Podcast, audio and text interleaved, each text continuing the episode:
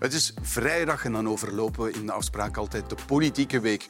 Vandaag doen we dat met de voorzitter van de PvdA, Raoul Hedebouw, met professor fiscaal recht Michel Maus en met politiek journalist Alain Gerlache. Welkom bij de afspraak op vrijdag.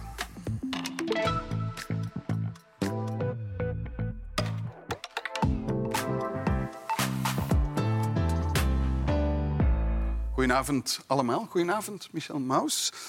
Professor Fiscaal Recht, maar we zitten in een verkiezingsjaar en in het verleden hebt u toch al eens een paar keer aangekondigd dat u iets met partijen uh, zou doen. Hoe staat het daar nu eigenlijk mee?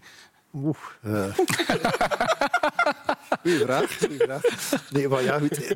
U ging toch een eigen partij oprichten? Ja, nee, dat is, dat is een, een technocratisch... Ja, dat is, dat, dat is een, een, een uh, niet echt de kwakkel, maar toch voor een stuk. Ik werd, werd ooit geïnterviewd door een journalist van de morgen die, die mij dus de vraag stelde, ja, al uw columns en, en standpunten, uh, je moet toch iets in de politiek doen?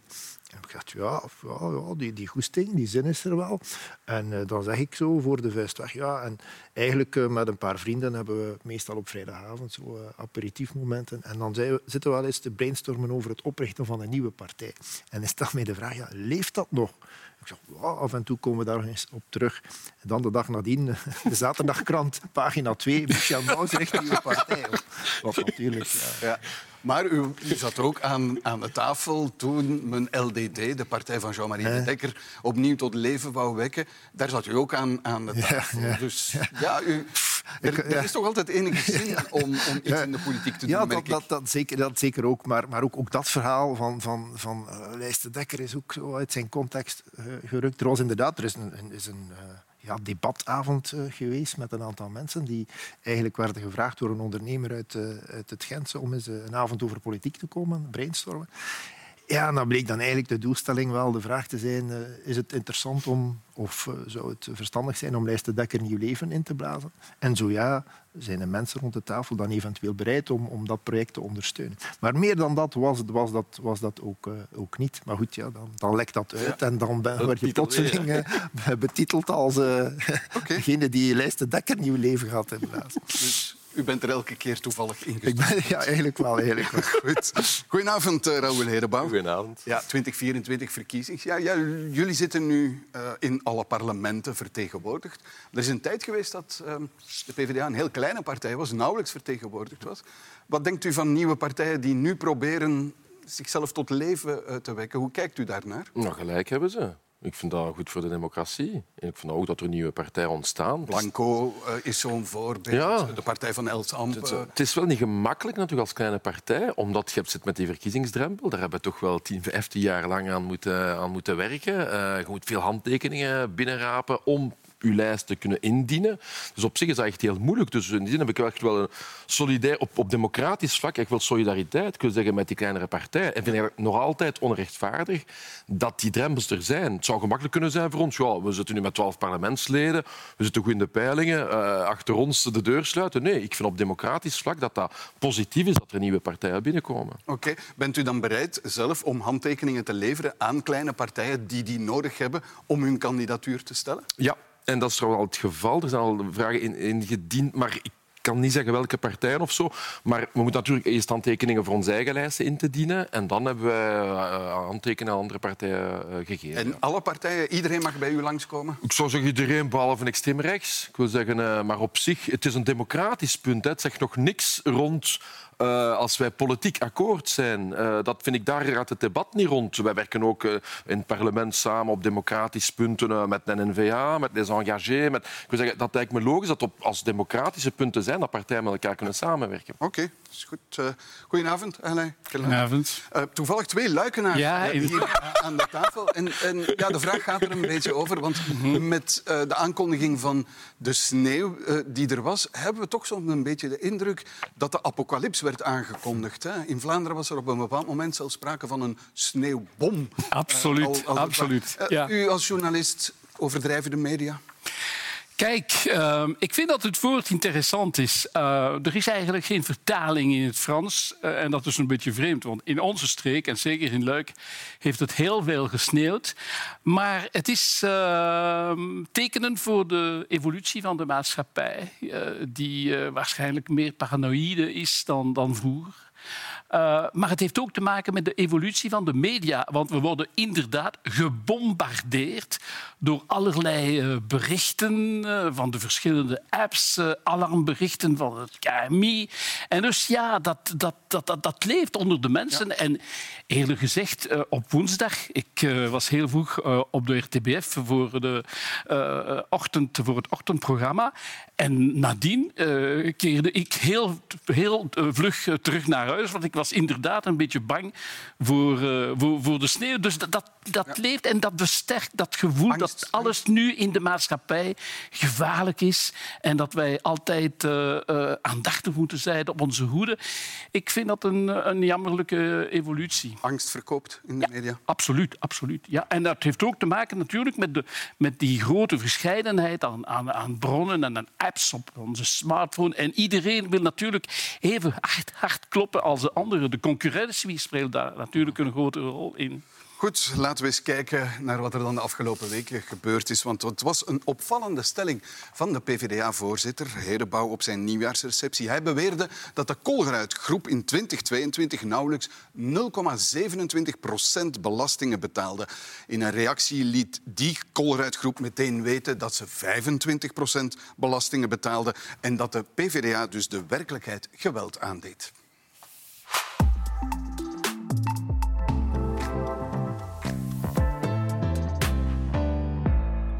Bijdrage is totaal niet correct. Dat wij als wij onze winkelkar in Colruyt gaan inkopen gaan doen, wij betalen meer een BTW dan dat Colruyt gewoon belastingen betaalt. Dus ik zou zeggen, verlaagt die een BTW naar 0% rond basisbehoeften en doet Colruyt en veel andere bedrijven bijbetalen. Colruyt heeft intussen laten weten dat het wel degelijk belastingen betaalt. Meer bepaald 24,8 procent. Zoals blijkt uit de jaarrekening over het boekjaar 2022-2023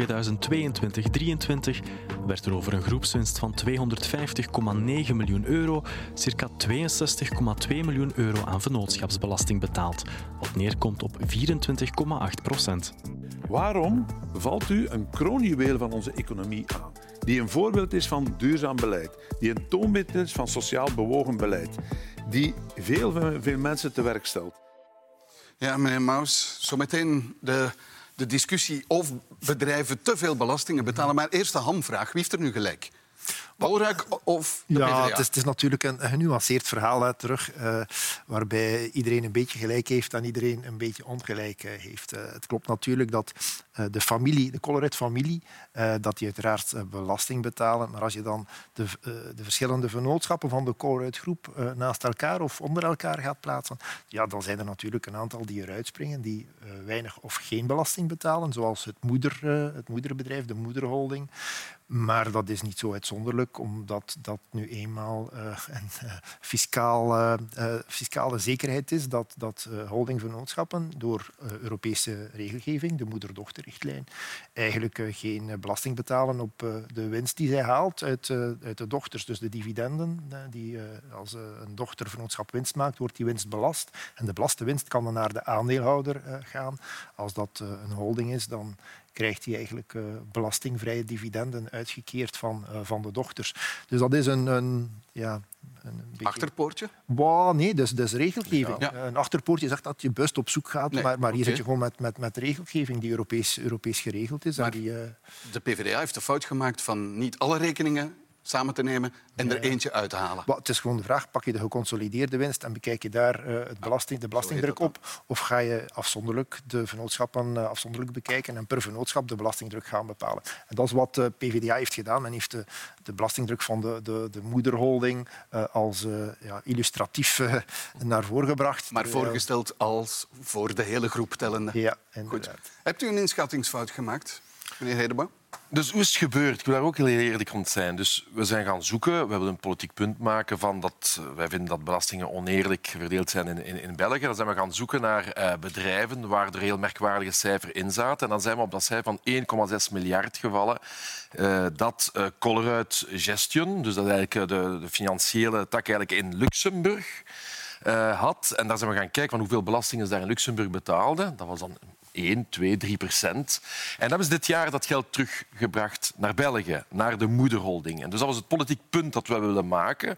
Dus volgens mij is dat het, het, het, het, het, het, het uh, waar deel ervan. Maar waar ik akkoord ben, dat wil ik echt wel zeggen deze avond, is dat dat voorstellen met niet rekening houden met die geconsolideerde rekening een fout was.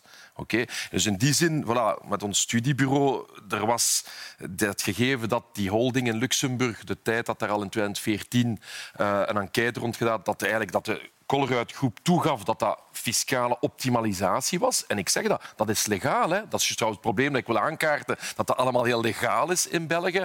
Maar dus het voorstellen dat die geconsolideerde rekening dat ik niet mee in, in schat hebben genomen, dat was effectief een fout. En dat wil ik ook eigenlijk wel zeggen vandaag. Want maandag, maandag verdedigde u nog fel uw stand. Ja, maar dat was mijn probleem natuurlijk, dat genuanceerd beeld van ook rond die 1,6 miljard te spreken, dat dat niet kon ook niet. Dat er direct gezegd wordt, oh, Colruyt heeft geen probleem. En dan heb ik liever dat genuanceerd beeld, zoals meneer Maus uitlegt, van er is toch wel fiscale optimalisatie. En ik herhaal het, het is niet illegaal. Dat, dat wil ik juist aankaarten. En mijn bedoeling was niet om Colruyt aan te kaarten, maar in mijn speech om de politieke discussie en de politieke partij aan te kaarten die al die fiscale specificiteiten gestemd hebben. In die zin zijn dat gewoon Europese regelgevingen. En dat is een politiek debat dat ik wil kunnen aangaan. Maar mijn bedoeling was niet specifiek om het debat met Colruyt aan te gaan. Goed, goed dat de PvdA zijn fout toegeeft? Ja, natuurlijk. Uh, dat elke partij dat doet, is uh, hoopgevend, uh, ook voor, voor de campagne. Maar ik, ik, ik zou het woord inschattingsfout ook gebruiken in verband met de keuze van Colruyt. U zegt, we wouden niet met in, rechtstreeks op, op Colruyt mikken. Maar ja, maar ik vind dat toch een jammerlijk geval. Want Colruyt, dat is toch geen voorbeeld van bling-bling kapitalisme. Als je in een uh, Colruyt-winkel binnengaat, weet je, dat, weet, je niet, weet je dat je niet in Harrods in Londen bent, bijvoorbeeld. Heel sober. Ja, heel sober. Uh, het is toch een Belgisch uh, bedrijf in een wereld met heel veel buitenlandse concurrentie. 3000 uh, nee, 33.000 uh, werknemers. Waarschijnlijk uh, daarbij een aantal die op PVDA-PTB stemmen ook bij de klanten. En dus, ja, en een Belgisch bedrijf, dat speelt ook een rol voor een partij die zich, uh, de laatste trouwens, die ja. zich nog Belgisch noemt. Um, was dat misschien ook toch een slecht voorbeeld? U, u had evengoed uh, uh, Facebook of uh, Instagram of, of Meta een, kunnen nemen. Of een, die, of een bank. Maar die, die sociale media die, die betalen heel, heel weinig belastingen.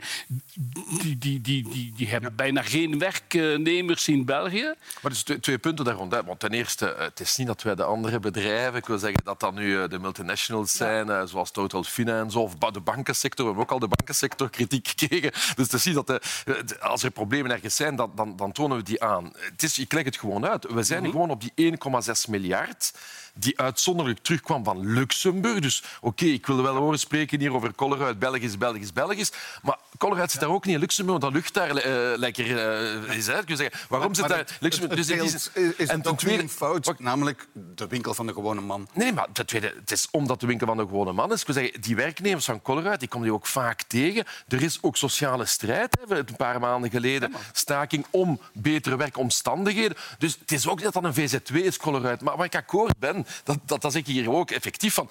Die cijfers moeten hard zijn. En dus in die zin vind ik, er zijn ook andere bedrijven. Ik heb Akkermans en Van Aren uh, geciteerd ook. Dat is 300 miljoen met een ander fiscaal achterpoortje van de, uh, aftrekbaar van de meerwaardebelasting. Oké, dus dat is ook grote cadeaus naar de multinationals. Maar dus, dat is dan een discussie. Maar hier was het echt rond het DBI-systeem. En ik wil toch het is belangrijk voor het politiek debat. Dus er wordt altijd gezegd, die, die bedrijven zijn daar al op belast. Ja, DBI staat ja, voor definitief belastinginkomsten. Ja. Nu, het probleem is natuurlijk in ons Belgisch systeem, is dat een bedrijf dat al 1 of 2 procent betaald heeft, ook direct niet meer belast wordt in België. En dat is effectief dat is een Europese richtlijn, ja. dus ik zeg dat dat alleen maar Belgisch is. Maar het is wel een politiek probleem. Ik zou liever met een belastingskrediet functioneren. Dat doet dat een bedrijf dat 4% in een land betaalt, die 25% zou moeten betalen in België, hier 21% bijbetaalt. Okay. Nee, ja, het, het, de, keuze, de keuze van het bedrijf, daar ben ik wel akkoord met Alain, ja, heeft er eigenlijk voor gezorgd dat uh, ja, de kern waar het debat over zou moeten gaan. En ja, het is een term dat we deze week wel mogen gebruiken. Eigenlijk ondergesneeuwd uh, is geraakt. het, is, het is niet, het is niet, het is, het is niet meer gegaan waarover het eigenlijk zou moeten gaan. Dat is fiscale hervorming. En fiscale hervorming is ook nodig op vlak van die, van die vennootschapsbelasting. En dat is jammer. Dat debat is niet, is niet gevoerd kunnen worden. Heeft de PvdA gelijk? Bedrijven worden te weinig belast dat type grote internationale bedrijven wordt te weinig belast in ons land. Ja, maar dat is ook allemaal in evolutie. We hebben net uh, in, uh, voor het jaareinde, 27 december, hebben een wet gestemd in het parlement waarbij multinationals een minimumbelasting moeten betalen. Trouwens ook gerelateerd aan internationale initiatieven. Het is niet iets wat onze minister van Financiën heeft uitgedacht. Het is een, een internationale uh, verplichting. Dus daar is internationaal wel, wel evolutie in. Maar er is nog altijd, en ik denk dat we dat niet kunnen ontkennen, er zijn fiscale schaalvoordelen voor multinationals.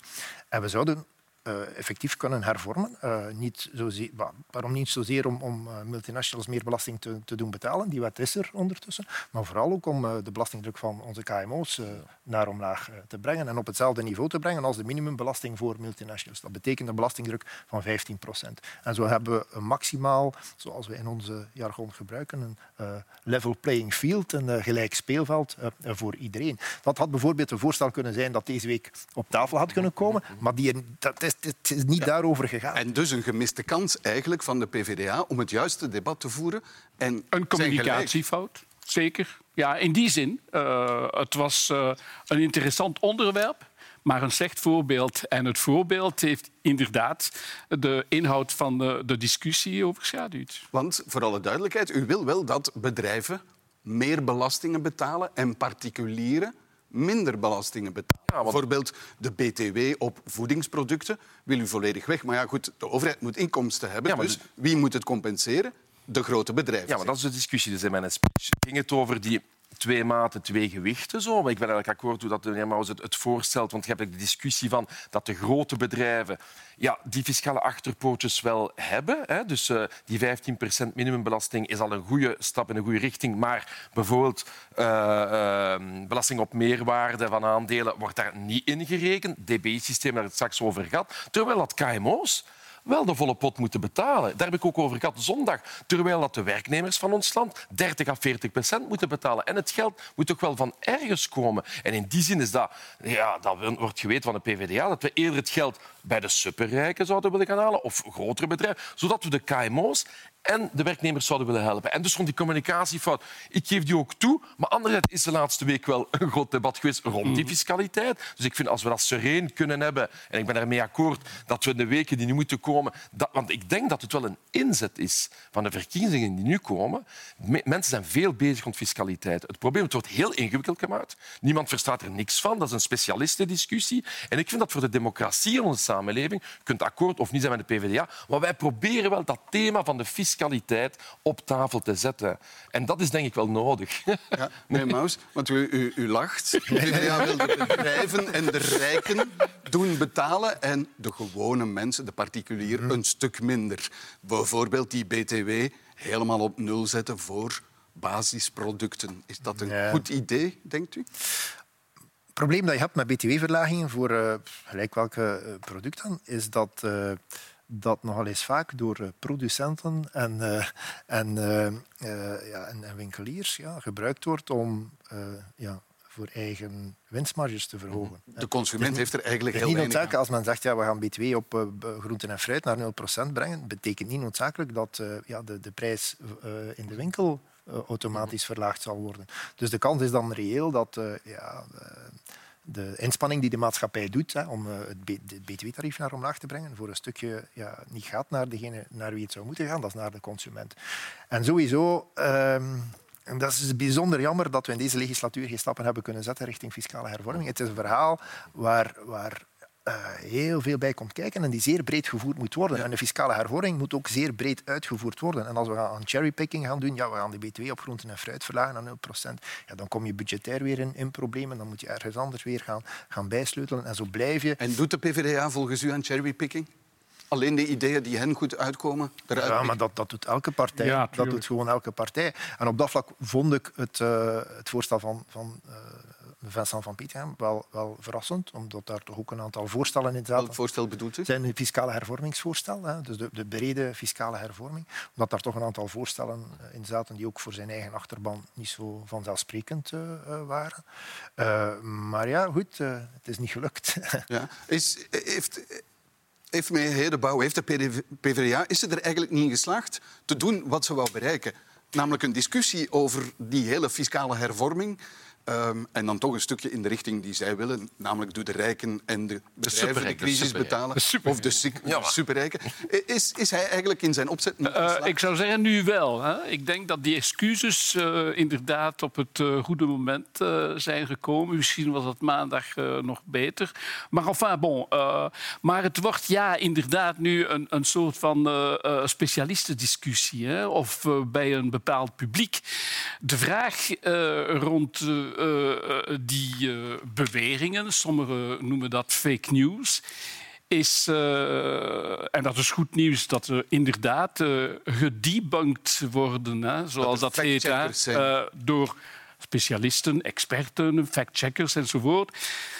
De, de vraag is, ja, maar waar, wat, waar blijft dat uh, uh, zitten? Ik bedoel, uh, die, die verkeerde informatie in het begin, ja, wordt het eigenlijk onkracht door uh, wat de media daarna doen. Je ziet wel, en dat is geen rechtstreeks aanval op de, op de PVDA in dit geval, maar je zegt, je zegt je ziet bijvoorbeeld dat in Amerika nog heel veel mensen denken dat, dat Trump de laatste verkiezingen gewonnen heeft. Uh, ondanks de, de allerlei. informatie blijft soms Inderdaad, dan ja, absoluut. En dat vind ik uh, uh, gevaarlijk voor, voor, voor de campagne en voor, voor de maatschappij. En ik denk dat de partijen daar, en, de, en zeker de, de, de, partijen die zich democratisch noemen, die moeten daar een, een, een grote inspanning doen en ook hun verantwoordelijkheden opnemen om, om niet de, de, gemakkelijkste weg te kiezen en, en, en, zomaar dingen vertellen en nadien corrigeren. Want dat is gevaarlijk voor de democratie, denk ik. Is dat een les die u ook leert? Dit niet meer doen en correct, gewoon echt correct citeren? Nee, maar voor ons is belangrijk. Dus uh, feiten zijn belangrijk. Mm. zeggen, we zijn marxisten, ik ben een wetenschapper. Ik vind feiten belangrijk. Dat wil niet zeggen dat we akkoord zijn, dat is een politiek debat en zo. Maar ik ben echt niet van de strekking die zegt van feiten, daar zijn we niet mee bezig. Wij zijn al met veel dossiers gekomen de laatste jaren. Had veel redacties kunnen zeggen van oké, die dossiers zijn stevig van de PvdA. Ik heb hier gezegd, de deelfout hier dat ik gezegd. Ik heb ook erbij gezegd, die 1,6 miljard die zaten echt wel in Luxemburg. Hè. En die waren echt wel met 1 of 2 procent belast. Dus maar daar ga wacht. Is de inspanning niet dat u dit moet vermijden? Ja, maar, hoe klein de fout ja, ook okay, is. Maar, ja, maar dat is niet de bedoeling. Zeggen, ja, dat, dat leg ik hier ook uit. Je zeggen, dus we hebben een studiebureau, we hebben ook groeipijnen, we zijn meer en meer aan het groeien ook, hè, met meer en meer medewerkers en zo. Okay. Dus er is daar een fout gebeurd met die 1,6 miljard in onze berekeningen van die in de geconstrueerde rekening bij te rekenen. Maar het politiek debat die geponeerd wordt met feiten zijnde dat grote bedrijven meer fiscaal achterpootjes hebben dan KMO's en werknemers, daar hebben wij veel feiten voor. En dus dat is, dat is de politieke discussie. Die BTW-discussie van daar straks, een keiboeiende discussie. Ik vind BTW is voor mij een belasting van de 19e eeuw, zo zegt Piketty dat, omdat de consumptie uh, fiscaliteit eigenlijk duurder kost voor de lagere klasse dan de hogere klasse, omdat de hogere klasse alles niet opconsumeren. En dus denk ik van, laat ons de vermindering van een BTW, dat was een sociale eis dat we nog altijd hebben, dat is 480 euro voor de werknemers in België, en dat we het gaan halen met meer progressieve fiscaliteit. En dat debat, daar ben ik akkoord met meneer Maus, ik vind dat spijtig dat Vivaldi, de regering, niet op een akkoord is kunnen komen. Er wordt daar vijf jaar lang over gedebatteerd, debatten, debatten, debatten. Op de eindpunt geen verandering het gaat door zoals vroeger. Goed, u hebt uw punt kunnen maken daarover. Dus, deze week, ander thema, raakte ook nog eens bekend dat de Belgische partijen, maar we blijven het over geld hebben, het zijn vooral de Vlaamse partijen, op Facebook en Instagram zo'n slordige 6 miljoen euro hebben uitgegeven aan politieke propaganda in het jaar 2023. En dat is 1 miljoen euro meer dan het jaar ervoor. En de reden voor die opvallende speelzucht die ligt bij een zeer royale partijfinanciering.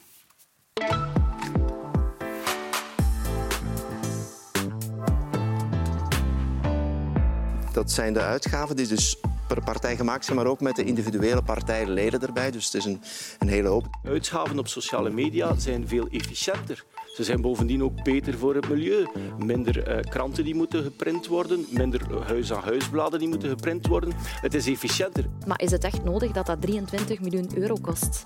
Dat kan even goed zonder daar 1 eurocent in te steken. En ik zie nu gewoon dat we voor een campagne staan en dat er opnieuw 10 miljoen euro door de deur gaat, alle partijen samen. Kijk, dat je mensen wil informeren over je boodschap, dat begrijp ik. Dat doen wij ook, dat doen alle politici. Maar dat twee partijen er allebei meer dan 1,6 miljoen euro aan uitgeven op één jaar tijd, dat is gewoon compleet van de pot gerukt. Die budgetten die zijn compleet doorgeslagen. Het is hoog tijd dat het opbod ophoudt en dat er een uitgavenplafond komt. Nu.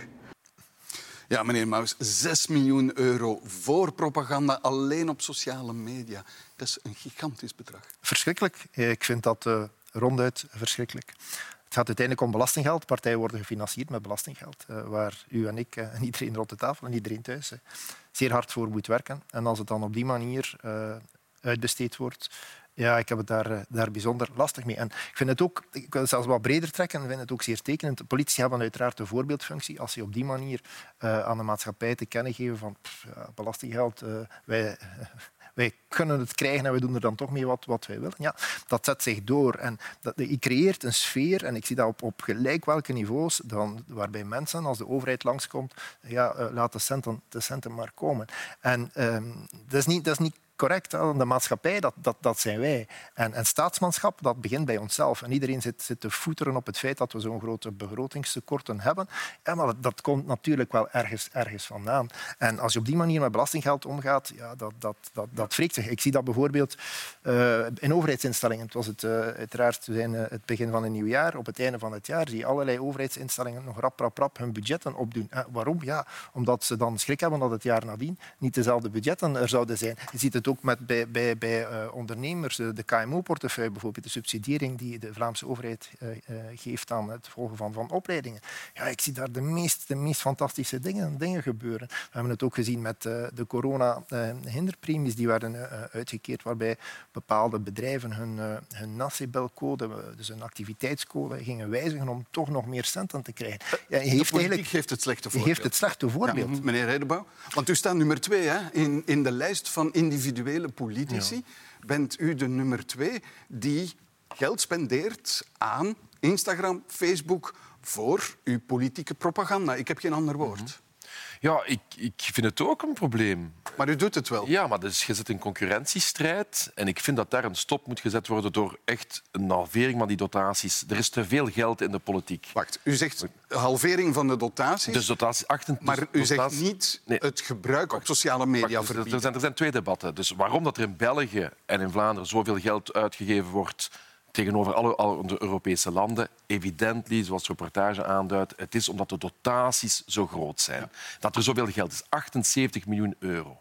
Dat is al jaren dat we een politiek debat hebben. De politieke vernieuwingen er komen uit de Vivaldi. Er is niks op vooruit Maar een halvering dus, betekent dat de grote partijen het meeste af moeten geven. Nee, nee, nee, nee, want zou iedereen, voor iedereen halvering. Hè. Dus als democratische halvering, dat is een voorstel. Het moet wel zo'n groot orde zijn, hè, halvering. Ten tweede, ik vind dat partijen zelf meer een geld moeten uh, binnenbrengen. Hè. Matchfunding en zo. En je hebt in Duitsland meer zo'n model van hoe meer leden je hebt... Hoe meer, hè, dus... Matchfunding betekent dat je inderdaad, als je inkomsten hebt van leden of van giften, dan krijg je partij. Dan krijg je, het is dat, dat partijen er iets voor moeten doen en niet gewoon stemmen krijgen. Maar dus dat is al vijf jaar dat politiek debat is, dat er niks vooruit gaat. Ik wil het ook zeggen, binnen Vivaldi, er is niks vooruit gegaan. De enigste dossiers waarop vooruitgang is geboekt was onder druk onder andere PVDA, vermindering van de lonen, 5% van de Vlaamse politici, uh, de graaipensioenen. We hebben daar echt moeten druk op zetten. dus hier, hier bougeert er niks. En hier bougeert er gewoon niks. En daar heb ik een beetje een probleem mee, dat er dan partijen zoals Vooruit en minister De Prater komen zeggen van we veranderen niks aan die dotaties, maar we zetten gewoon een verbod of een limitering rond Facebook. Want dat is een beetje twee maten twee gewichten, gewoon om een punt af te maken. Er is natuurlijk een, een onevenwicht tussen oppositiepartijen en uh, beleidspartij, op van visibiliteit in de media en zo. En dat is natuurlijk een beetje gemakkelijk voor een partij dan in de meerderheid zit. Oh, Gelle mocht niet meer op Facebook zijn. Meneer, dus... meneer wat denkt u? Halvering zegt uh, de, de maar ten eerste, ten eerste, partijfinanciering door de overheid... dat is waarschijnlijk uh, het beste of het minst slechte uh, systeem. Dat moet vroeger, gehaald worden in vergelijking... bedrijven absoluut, absoluut. Dus dat is duidelijk een duidelijke vooruitgang. Maar het gaat over Ten de tweede, de, de, de bedragen die zijn natuurlijk veel te hoog in België. Daar raakt eh, iedereen nu bijna iedereen akkoord mee. Ten derde, eh, het is ook de vraag of de partijen eh, compleet vrij dus mogen zijn om dat geld te gebruiken voor hun studiedienst of voor eh, reclame of voor eh, vastgoed enzovoort. En En waar ik, zou, ik zou denken dat een evenwichtig systeem zou zijn dat, dat er limieten moeten zijn, in de, moeten komen in de manier waarop de partijen dat, dat geld gebruiken. Dus een, een, een plafonnering bijvoorbeeld. Eh, van, hun, eh, van het geld dat zij aan advertentie geven op sociale media. Ik zou dat niet verbieden, want dat zijn nu informatiekanalen. En het is eh, evident dat die kanalen mogen gebruikt worden door, door de partij. Ik Maar zou je nog kan een- ook de informatiekanalen, de gratis kanalen gebruiken. Je hoeft daarom niet de gesponsorde versie te gebruiken. Ja, dat, dat, is inderdaad, dat is inderdaad zo. Maar als je naar bepaalde publieke toe advertenties wil, eh, wil maken, dat kan alleen maar via de, de, de betalende kanalen. En ik zou, dat, ik zou dat doen. Er is nog iets dat ik zou willen toevoegen. In het begin heeft men het, al, heeft men het ook, ook gehad over de nieuwe partijen. De nieuwe partijen, de opkomende partijen, die krijgen niks. Het, het geld gaat naar de gevestigde partijen. En ik vind dat het een interessante eh, piste zou zijn om toch die nieuwe partij te helpen. Niet op dezelfde manier als de partijen die al vertegenwoordigd zijn in het parlement. Want dat zou, de- het systeem nu is toch een soort van rem op de vernieuwing van onze democratie. En dat vind ik jammer. Ja, Meemaus? Maar ik vind het goed. Halvering, plafond, eh, beperking op wat je waar mag spenderen. Ik ben niet helemaal akkoord met, met Alain in de zin dat een goed politicus die heeft eh, die betalende Facebook-advertenties niet nodig. Die maakt gewoon inhoud en die, we zitten in een, in een tijdsgeest waarbij social media er net voor zorgt dat, dat iedereen toegang krijgt tot, tot iedereen.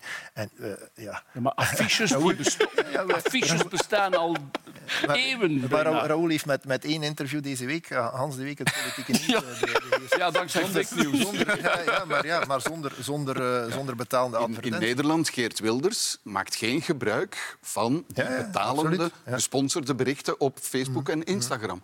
Dus het is mogelijk, met een verkiezingsoverwinning. Tuurlijk is het mogelijk. En ik ben zeker, zeker eh, het, het voorstel wel genegen om daar eh, een plafond eh, op, op te gaan zetten. En inderdaad, dat is, als je naar politieke vernieuwing gaat denken, ja, dan hebben de nieuwe politieke bewegingen het, eh, niet alleen moeten zij opboksen om de kies, eh, kiesdrempel te halen, je hebt ook de partijfinanciering die ze niet hebben. En zij hebben dan ook de middelen niet en de toegang niet om tot eh, social media... eh, Waarom slagen de partijen er niet? Want iedereen is hierover, allee, in, in de vorm verschillend, maar iedereen is het erover eens. Hoe komt dat het dan in het parlement jaar na jaar niet lukt om dat erdoor te krijgen? Omdat elke partij redeneert in functie van zijn voordeel.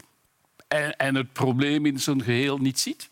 Ik denk, ik denk toch wel, ik heb nu echt vijf jaar meegemaakt in het parlement en zo. Ik denk wel dat er wel een keer taboe is van aan de financiering van de partijen te komen. Beetje- Waar zit dat taboe? Bij wie zit dat? Ja, bij- binnen de, binnen de andere partij. We zijn een nieuwere partij, dus wij functioneren anders van begins af aan. Wij zijn ook van de, een van de partijen die het meeste eigen inkomsten heeft. Ik vind dat dat, dat dat democratisch beter is, dat de samenleving meehelpt. Leden, niet bedrijven en zo. Daar kun je een discussie rond hebben, eh, rond wat er in het verleden is gebeurd in België. Maar het idee dat je als partij rijker en rijker wordt jaar jaar, ja, dat is democratisch ook een probleem. En ten tweede... Die discussie van wat je ermee doet, hè, dat is een moeilijke discussie. De Croo heeft u een, een bladzijde betaald in de kranten. Is dat een verschil met Facebook eh, sponsoren? Verstaat het niet? Maar dat, dat is de discussie. Eh, Vooruit heeft besloten om een laseractie te gaan doen. Dat is ook een zekere propaganda gaan maken. Dus je komt heel vlug in een discussie van hoe of wat je, je, je, je kunt eh, uitbesteden. Maar die regels bestaan nu ook al. Bijvoorbeeld, als de sperperiode begint, mag je geen grote affiches het meer... is dat, het is dat. idee van de beperking van de middelen, dat bestaat al. Ja, maar het probleem is... Dus ik denk dat veel, als er politieke debatten zijn, wordt er gevraagd... Iedereen zegt dat ze akkoord zijn, maar als het dan in het parlement is, noppen ze niemand. We hebben, we hebben er amendementen... Er amendementen niet alleen in? Quasi alleen. Echt, we hebben een beetje discussie met Groen. Met, dus met eh, Christophe Calvo heb ik een goed contact daar rond. Ik denk dat hij daar veel rond heeft proberen doen. Maar ik zie ook hoe dat hem zelf heeft moeten vaststellen dat er binnen Vivaldi eigenlijk geen wil was om te veranderen. en dus in zijn er linken. Als jij nu zegt van, kijk, wij zijn voorstander om, om de partijdotaties te halveren. Waarom doen jullie dat niet? Waarom storten jullie de helft van, van jullie partijdotatie niet gewoon terug? Omdat je die concurrentiestrijd... En dat is het moeilijke eraan natuurlijk. Van als wij dat doen, dan gaan al die andere campagnes winnen, omdat wij geen geld hebben om campagne is te voeren. Is dat zo? Ah, ja. Ik ben daar niet van overtuigd. Amai. Ik denk, denk dat je net... Uh, nee, maar dat, geen, dat geen symbolische actie zijn die ja, maar okay, dat is, heel, dat, ja, maar dat... heel duidelijk aangeeft wat u eigenlijk wil. Ja, maar dat is een symbool één minuut lang en de minuten daarna heb je gemiddeld ja, maar wat, wat, Daarom denk wat, ik wat van vergeten wordt in het debat, Wat vergeten wordt in het debat, ook over... Ja, het, het is, uh, we gaan niet uh, reglementeren wat we met die centen kunnen doen. Het gaat hier wel over belastinggeld. Hè. Nee, nee. Dus dat is iets wat, wat uh, cruciaal is in, in, in dit verhaal. Dus u vindt wel dat dat moet gereglementeerd nee, nee, ik heb niet gezegd niet reglementeren. Hè. Ik heb gezegd dat rond reclame, rond en, communicatie dat daar dan het debat breed gevoerd moet worden. Het is dat ik, dat ik wil zeggen. Dat je een reglementering hebt, daar kunnen we echt over nadenken. Mm -hmm. Rond visibiliteit wil ik wel een beetje terugkomen en zo. Uh, wij zitten met een visibiliteit van 0,9 procent in de uh, grote media. En ik ben kei blij om regelmatig er te zijn. Maar het blijft een verschil met beleidspartijen. Dus er is ook een onevenwicht in uh, het politiek debat dat wij natuurlijk proberen een beetje recht te trekken via sociale media. Dat voel...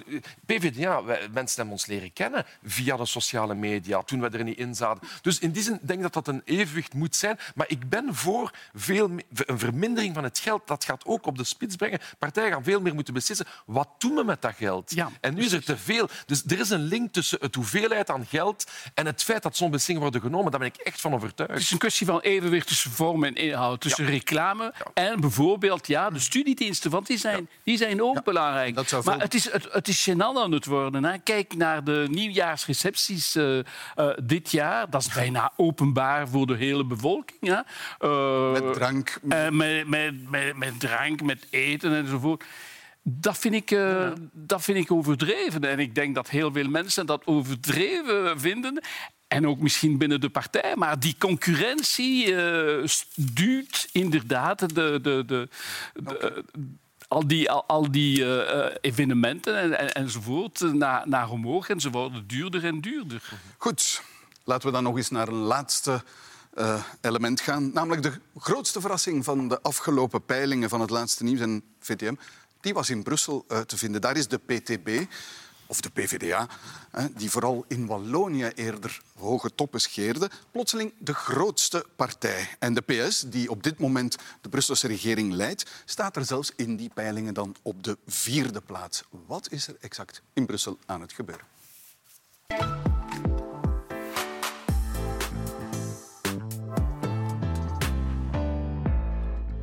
Het is altijd een beetje moeilijk om uh, goede peilingen te hebben in Brussel. Brussel is een heel ingewikkeld stad en regio.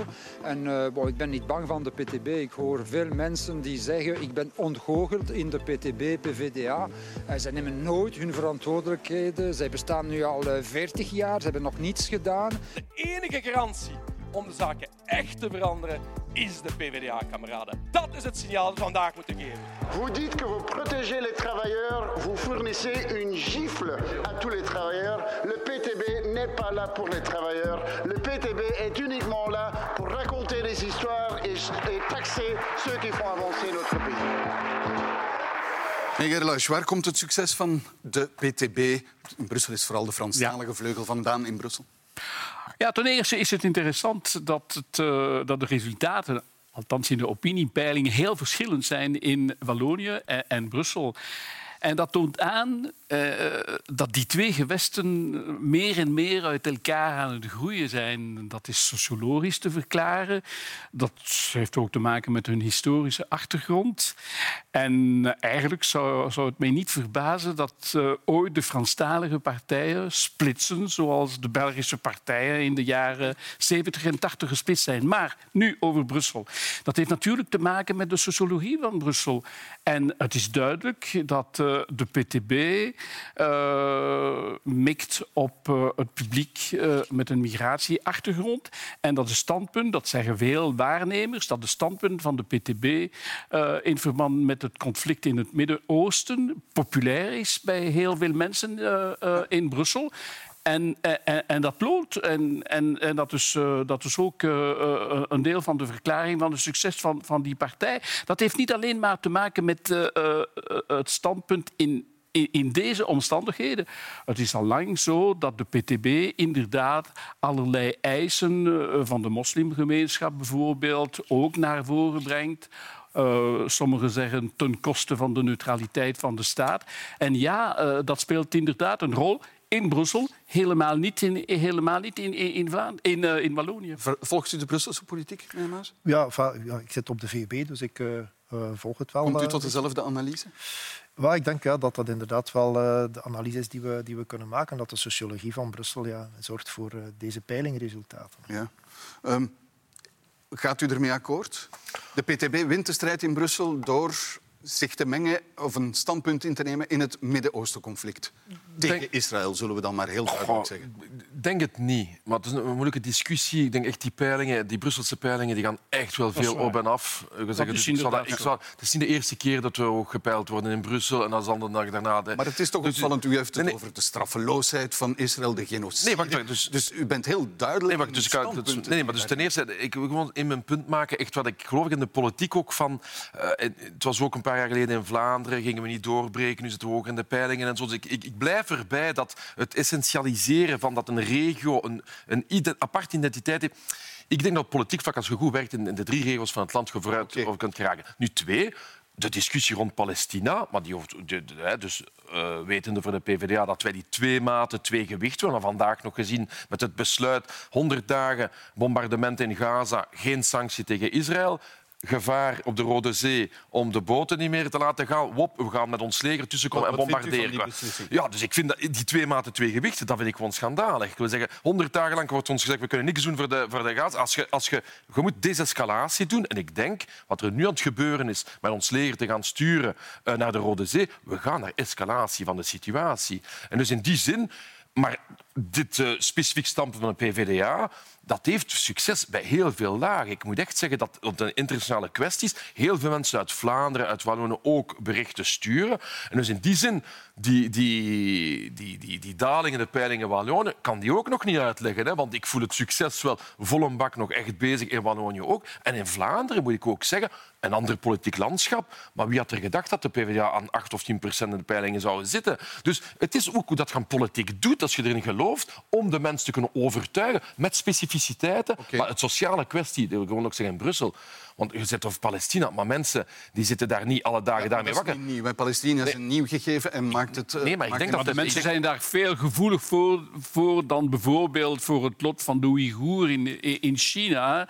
Daar heb je dat zou ze dus nee kunnen zeggen. Hè? Dus dat ze daar juist uh, heel gevoelig zouden ja, kunnen zijn. omdat zij dus, daar een dus band mee Ik denk dat de sociale kwestie en dat de PS in Brussel, daar heeft meneer net effectief een probleem, dat, dat de sociale situatie in de hoofdstad erger en erger wordt en dat er effectief uitgezocht wordt naar een alternatief, ook op socio-economische thema's. De huren van in Brussel, transport, openbare diensten. Het is een groot probleem in Brussel voor het moment. Um, meneer Gerlach, um, moet de PVDA, PTB, dan ook niet heel duidelijk zeggen...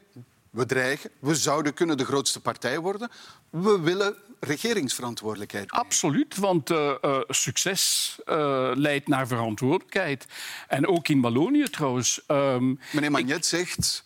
Ja, ja maar, PTB, 40 jaar, nooit iets gerealiseerd, nooit verantwoordelijkheid genomen. Ja, maar dat is ook omdat de PTB, PVDA, PTB zegt dat voor hen het belangrijkste niveau het federaal niveau is.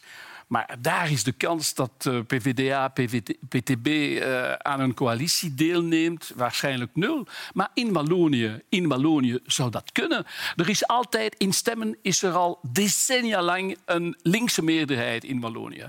Eigenlijk heb je nooit op het uh, niveau van de coalitie of van de regering een linkse meerderheid gehad. Er was altijd een centrum of een rechtse partij erbij. Maar nu, met deze peiling, is inderdaad in Wallonië bijvoorbeeld een linkse meerderheid meerderheid nodig. Waarom kiest u niet om in, op, het, op het gewestelijk niveau toch in een meerderheid te stappen. Dus twee, twee, twee punten. Eerst heeft meneer Zelaars echt een punt rond het feit dat wij het federaal niveau het belangrijkst vinden, omdat daar nog altijd, eerder wat we willen zeggen, na zes verschillende staatshervormingen, de cruciale knopen zitten. Je zit ook in het politiek debat om te beslissen, bijvoorbeeld, willen wij miljonairstaks, fiscaliteit...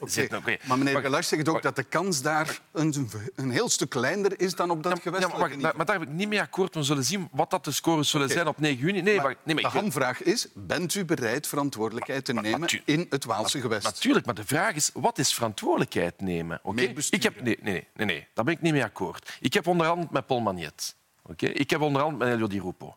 Die komen af met ons te zeggen, in de ganse discussie dat we gehad hebben, van er is geen alternatief. We hebben altijd zo gedaan, jullie zullen zien, hier kan niks veranderen. Oké? Dat is altijd wat ze zeggen.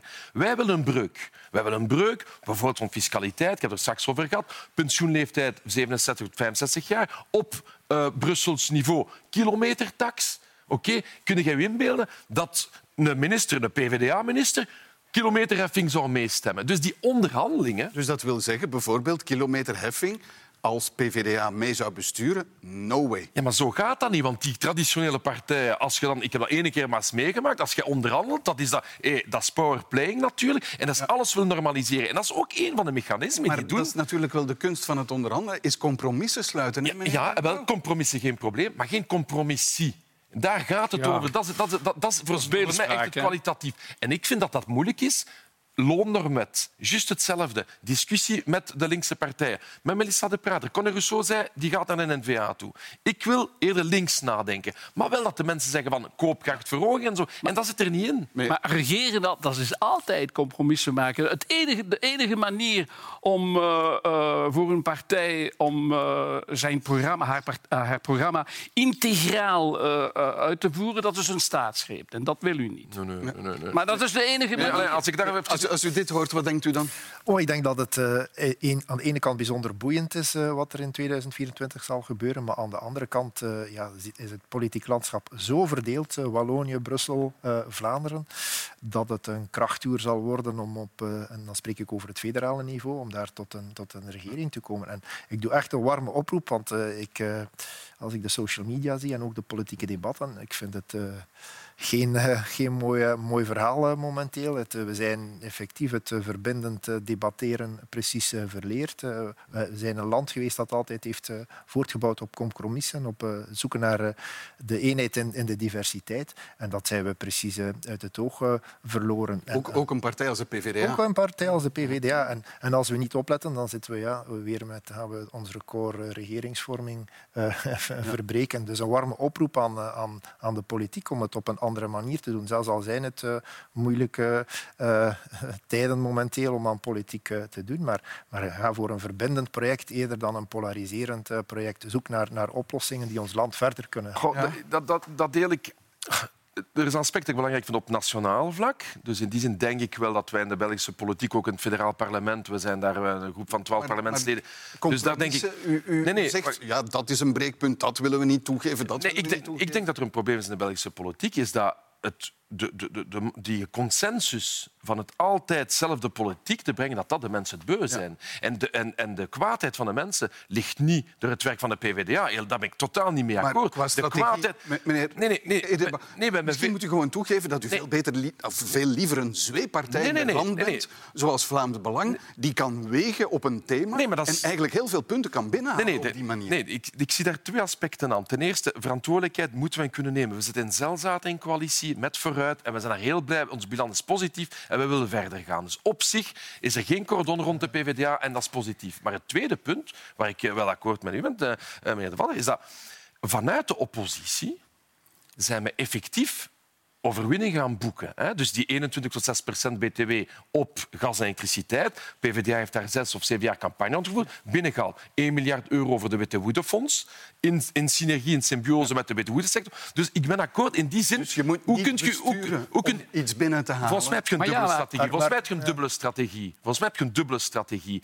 En, en, want de prijs om te betalen om in een coalitie te komen, en dat is wat mij goed is over... spreekt over een prijs betalen om in de dat coalitie te komen. Omdat je dat natuurlijk... zegt alles, dat is het beeld ook. Omdat je dan omdat je sociale voorbeelden moet weghalen, kunnen we inbeelden dat een PvdA-minister de loonnormet zou bedwingen tegen de vakbonden. Zeg, dat kunnen toch niet doen? Ik ga juist één voorbeeld eruit nemen. Dus jullie pleiten al jaren voor een miljonairstaks. Mm En je weet sowieso als je, dat dat, dat een, een, een quasi onmogelijk verhaal is om dat, om dat te realiseren. Maar je zou het ook anders kunnen inkleden. In plaats van een miljonairstaks op tafel te leggen waardoor mensen gaan vertrekken, kun je ook ervoor zorgen dat de miljonairs die we hebben, dat die terugkomen naar ons land. We hebben, uh, ja, ik kan er maar een paar uh, te noemen. Erik Withoek, de, de rijkste Belg, zit in Monaco. Alexander Van Damme zit in Monaco. En deze week hebben we ook vernomen dat Jan Kolrecht, die dan ook nog eens uh, in, in, Davos een verklaring had ondertekend om meer belasting te betalen, dat die, dat die in Zwitserland zit. Ja, ik kan gewoon naar België terugkomen dan betaalt hij natuurlijk vanzelf meer, meer belasting, maar dat, dat terzijde. Maar je zou eigenlijk al, eh, daar ga je wel partners vinden om ervoor te zorgen dat ons land terug aantrekkelijk wordt, voor, uh, ook voor mensen met een, met een zeer groot vermogen. Als die in ons land kan houden, hard, te roepen. dan heb je eigenlijk al per definitie een miljonairstaks, want die mensen gaan dan sowieso belastingen betalen. Ik, ik, vind dat, ik vind dat uh, meneer Heddebouw eigenlijk dezelfde, uh, hetzelfde argument gebruikt als Paul Magnet. argument van PTB-PVDA is zonder ons in de oppositie zou het nog erger zijn. En wat zegt de PS? Zonder ons uh, binnen de coalitie zou het nog erger zijn. Maar kijk, in Brussel, in Wallonië, ik herhaal het, heeft u een kans om uh, samen. eigenlijk samen ja, maar voor welke een ja, maar voor welke politiek te doen, dat is toch de discussie? Maar, denkt u, zijn de mensen maar voor u mensen, denkt u dat een, uh, dat een, uh, een, een MR-PS of een PS-MR-coalitie in Wallonië uh, tot betere resultaten zal, men, zal leiden voor, ja, voor uw kiezers? de mensen willen andere... Maar de mensen zijn, die, nee, nee, nee, die begrijpen toch dat u niet alles kan verwezenlijken. Maar gewoon een paar punten. Dat is, het, dat is dus het probleem. De mensen, zijn het, beu, de mensen zijn het beu om te maar stemmen... in andere landen is dat toch gebeurd? Ja. Wat er gebeurt in de Belgische politiek...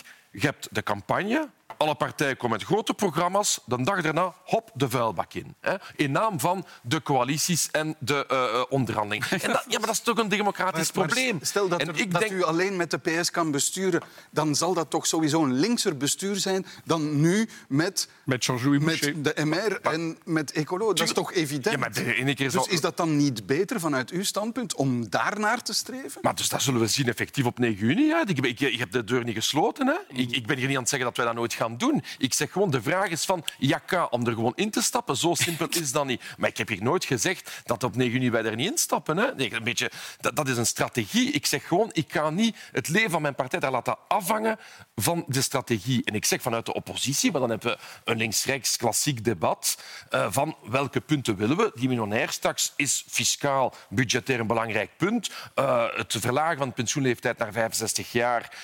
Dat, als een, maar dat zegt de PS ook, bijvoorbeeld. Maar nee, maar de, nee, maar nee, maar de, de PS heeft, doet de mensen langer werken door de brugpensioenen af te schaffen. En dat is het verschil in Belgische politiek. Het is toch een grote specialiteit van heel linkse discours, bla, bla, bla, bla, bla, bla. En dan pragmatisme tot en met. En eerder rechtse politiek toepassen. En dat is het probleem in de Belgische politiek. Goed, dat is het einde van deze afspraak op vrijdag. En daarmee is uh, weer een uh, politieke week netjes neergelegd. En zoals altijd dank ik mijn gasten voor de deskundige hulp daarbij. Raoul Erebout, Michel Maus en Alain Gerlaars. En u, beste kijkers, dank dat u er opnieuw bij was. En tot de volgende keer.